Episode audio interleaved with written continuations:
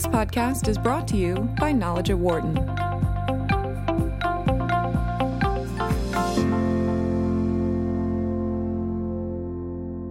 You're listening to the Knowledge at Wharton podcast. I'm Rachel Kipp, Associate Editorial Director of the Knowledge at Wharton website. We're here today talking with some new Wharton faculty. With us is Carolyn Deller. She's a Wharton accounting professor. Carolyn, thanks for being with us today. Thank you very much for having me. Now, the paper you've come to talk to us today is about who should select new employees, the head office or the unit manager, and you look at this in the context of a retail chain. Could you talk a little bit more about how you did this research and what you were looking for? Yep. Exactly. Uh, so typically, you know, we can think of uh, where hiring rights fall in an organization as falling along the continuum. Um, so at one extreme, it could be, you know, the head office or the headquarters assume solely responsibility for the hiring process. And at the other extreme, it could be local store managers, in our context, in, in the retail chain, who are responsible for hiring.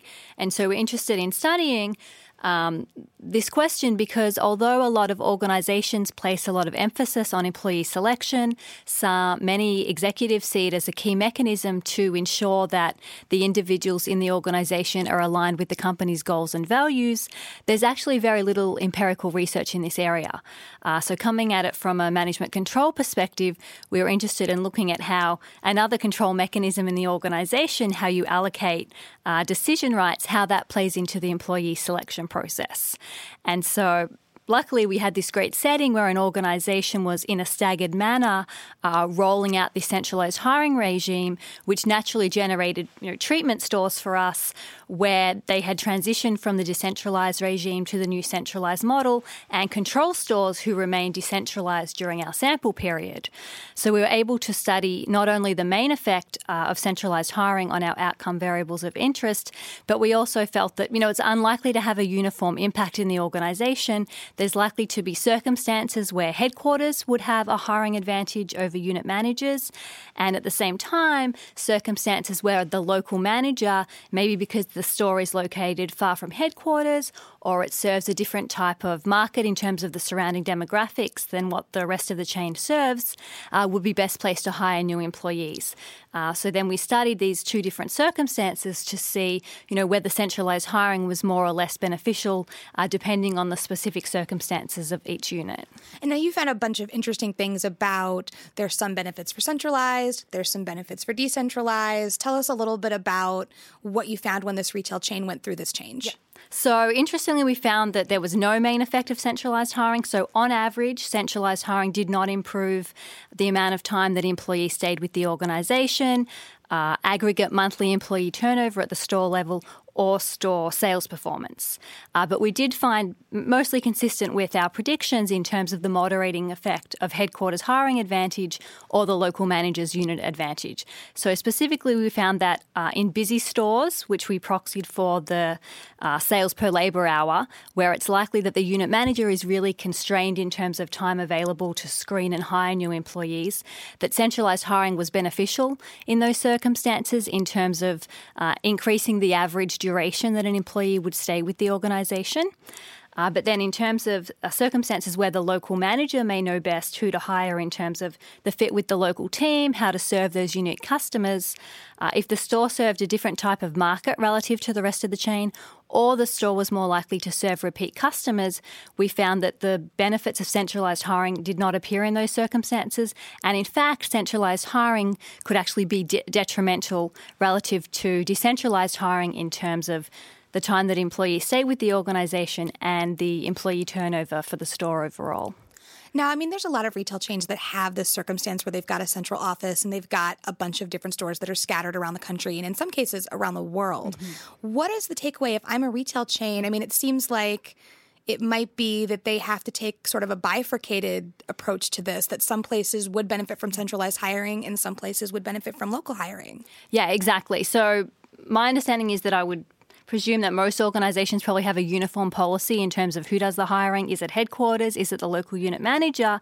Uh, but our research suggests that really the effect of centralised or decentralised hiring could depend very much on the unit's particular circumstances. So retail chains may wish to consider whether that uniform policy really is appropriate or whether they should sort of do, you know, a mixed model where some stores might do their own hiring, others may leave it up to headquarters, particularly busy stores that really can't do that on their own, um, to see if they can improve their hiring processes. Now, I thought it was interesting in the paper that one of the things you point out is that one area where it might benefit to have decentralized hiring is if you've got a store that's got atypical demographic characteristics for whatever reason, that maybe in that case it's because it's not like the other stores in terms of its customers or something else, yep. that it would help more to let the local people hire people locally. Mm-hmm. Yes, exactly. So, so research and and part of uh, what we drew on for this study was a lot of chain organizations franchise some of their units. And so prior research has found that franchising is more common in units that are located further from headquarters, in units that serve different markets, and in organizations where repeat customers uh, are more likely. And the reason being there is for those situations is, you know, it can be difficult for headquarters to monitor units that are far from headquarters. Uh, it can be difficult for uh, headquarters to really understand the nuances of, of what's needed to serve customers with different demographics. And so we were asking, you know, does, does that apply to the hiring process? Because we, you could think that actually centralized hiring might help employees that maybe feel a bit disconnected from the organization because they're far or because they're serve a different market, centralized hiring could maybe be beneficial for those employees as feeling like they're part of the organization. But it seems that the the local managers uh, informational advantage in terms of the types of people that you need to serve those customers who would fit in the team trumps any po- possible benefits of, of centralized hiring. Now, I mean, there are lots of companies that, I mean, I think increasingly companies are becoming a lot more far flung around the world. They might have employees around the world. And even hiring itself, I mean, has become a lot more you know, instead of just sending your resume or your cover letter, now you're trying to use these often very complicated systems to apply for a mm-hmm. particular job. Do you feel like there's applications of this paper beyond the retail train?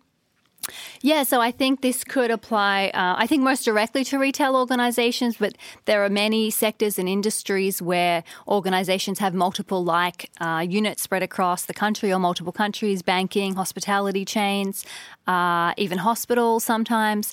Uh, and then, even more broadly, in say large scale organizations, you could also think there, there might be circumstances where you know, managers within the organization might know best uh, who fit, say, the demands of different clients served by that business unit, or there could be cases where that business unit is overly busy, or managers maybe are kind of disconnected from the st- overall strategic goals of the organization, where you might want to have, you know, experienced HR people at headquarters doing the hiring of new employees.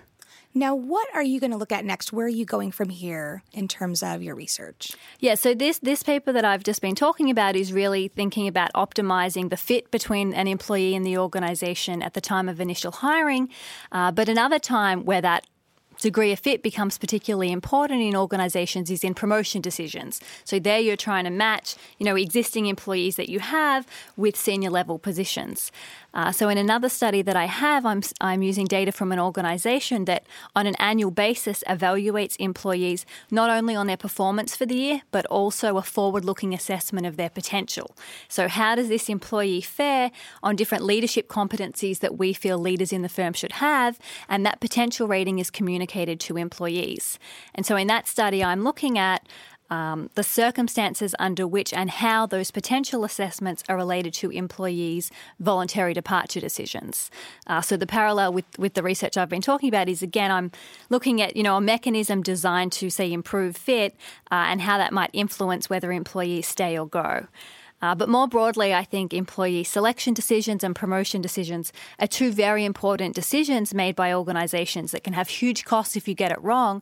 Uh, so many organizations are taking very different approaches uh, to how to sort of solve these promotion and, and hiring uh, you know decisions. And so i'm very interested going forward in, in continuing to look at these two areas because i think it's very fascinating. Great. Carolyn thanks so much for being with us today. Thank you very much for having me. You can find all of knowledge at wharton's podcasts on our website which is knowledge.wharton.upenn.edu you can also find us by subscribing to our podcast feed on itunes. And if you like what you hear please leave us a review.